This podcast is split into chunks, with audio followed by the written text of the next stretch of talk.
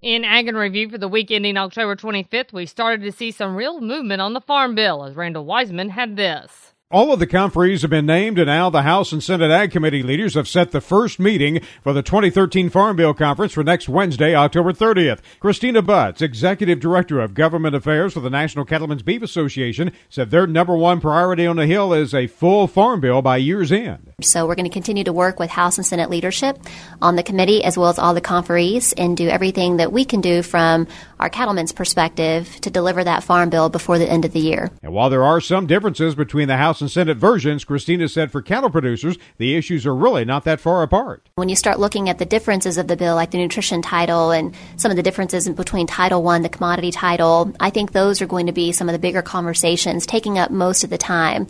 When you start looking at the conservation title and the research title and the general miscellaneous title where our livestock issues are now in place, those three sections of the two bills are not really that far apart. Now, while the conference is set to start next week, she said it's still important for individual cattle producers to be in contact contact with their elected officials, as it's important they know there is still general support for them to get the Farm Bill done. Of course, the Farm Bill is just one of many issues facing the ag industry, as this report explained. Even though the partial government shutdown came to an end last week, U.S. Ag Secretary Tom Vilsack says there's still a lot of issues to be addressed, as there's still no budget at USDA, no farm programs because there's no Farm Bill, and no workforce because we don't have comprehensive immigration reform.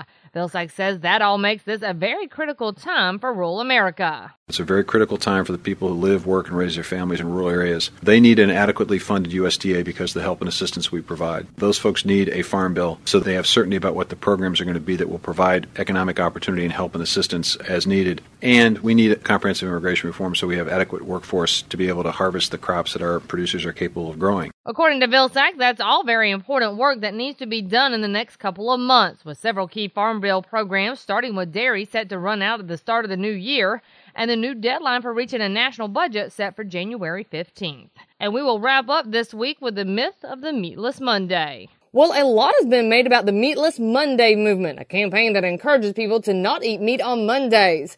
But in recognition of the 10th anniversary of Meatless Mondays, the Animal Agriculture Alliance has analyzed the overall effects of the campaign and gauged its effectiveness by individually surveying every participant listed on the Meatless Monday website. The Alliance found that the campaign has not been as popular as the Meatless Monday movement claims. Most notably, out of the 236 kindergarten through 12th grade schools listed as participating, more than 51% percent no longer or never participated in the program.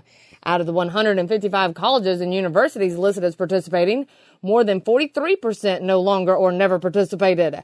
And out of the school districts listed as participating, more than 57% no longer do.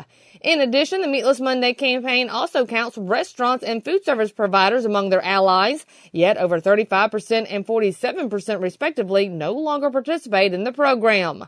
So, after weeks of investigation, the Alliance has concluded that the Meatless Monday campaign is grossly misrepresenting the campaign's enrollment and prevalence among schools, restaurants, hospitals, and colleges. Since the inception of the Meatless Monday campaign, the Alliance has closely monitored its progress and tried to correct its misinformation about the healthfulness of meat consumption and the overall environmental impact of livestock production. And remember, you can find these stories along with all the week's Southeast AgNet reports on our website at southeastagnet.com. I'm Julie McPeak with Southeast AgNet's podcast.